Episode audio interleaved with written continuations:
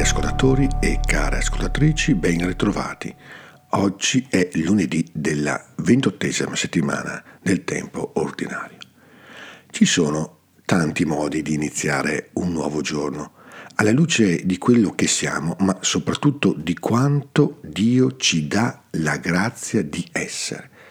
Le scritture di oggi sembrano intenzionate a illustrarne due mettendoli a serrato confronto e proponendoli come forme alternative e incompatibili di utilizzo della nostra libertà. La prima postura di cui il Vangelo offre una spietata radiografia è quella che rischiamo di assumere quando ci confondiamo troppo con la folla, fino a smarrirci nei suoi sempre impersonali atteggiamenti e nelle sue pretese.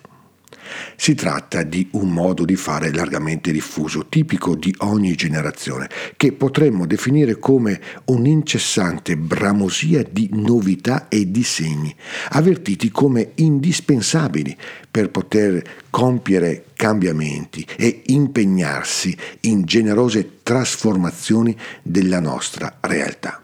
Dice Gesù così questa gente, o meglio, questa generazione è una generazione malvagia. Essa cerca un segno, ma non le sarà dato alcun segno se non il segno di Giona.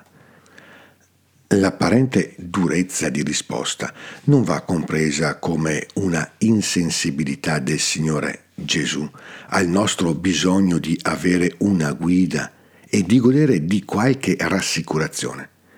La malvagità è denunciata come forma di cecità nei confronti del reale, quando ci concentriamo troppo su quello che manca, anziché saper riconoscere quel tanto che c'è e può essere ritenuto sufficiente per orientare il nostro modo di pensare e i passi del nostro agire se la rinuncia a offrire ulteriori segni potrebbe già sembrare una parola dura da incassare, non possiamo che rimanere quasi sconcertati di fronte all'ulteriore affondo che Gesù fa per provocare fino in fondo le folle che si accalcano attorno alla sua persona. Dice così, nel giorno del giudizio gli abitanti di Ninive si alzeranno contro questa generazione e la condanneranno perché essi alla predicazione di Giona si convertirono. Assumendo come termine di paragone Giona, il profeta svogliato e codardo, la cui predicazione è però capace di convertire un'intera città, Gesù vuole smascherare tutti gli alibi con cui nella pienezza dei tempi ancora possiamo tentare di rinviare a domani quello che ormai è possibile vivere oggi in pienezza.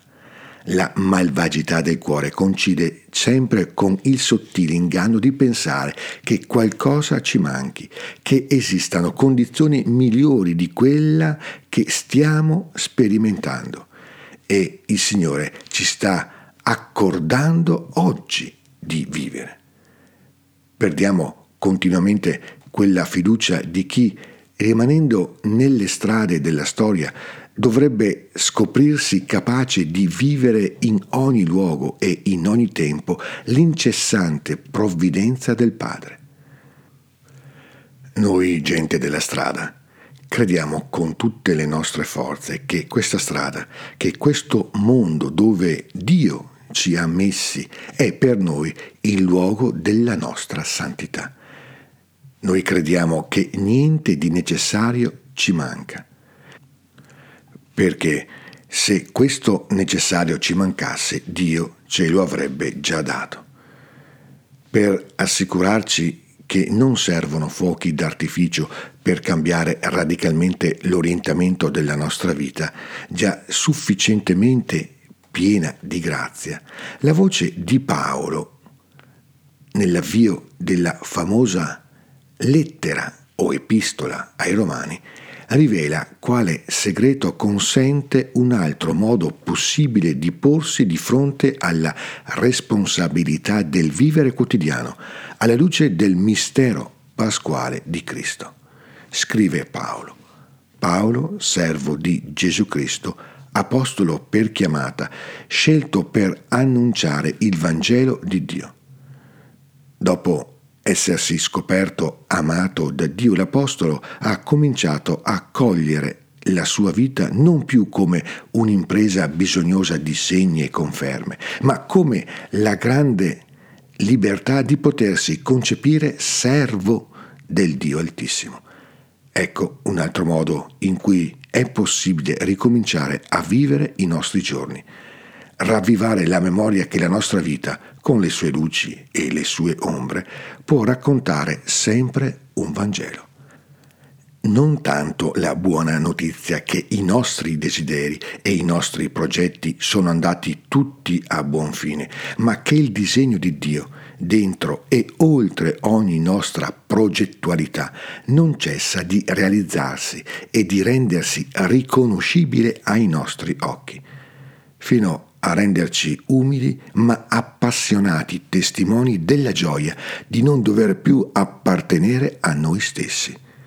Abbiamo ricevuto la grazia, dice San Paolo, la grazia di essere apostoli per suscitare l'obbedienza della fede in tutte le genti, a gloria del suo nome.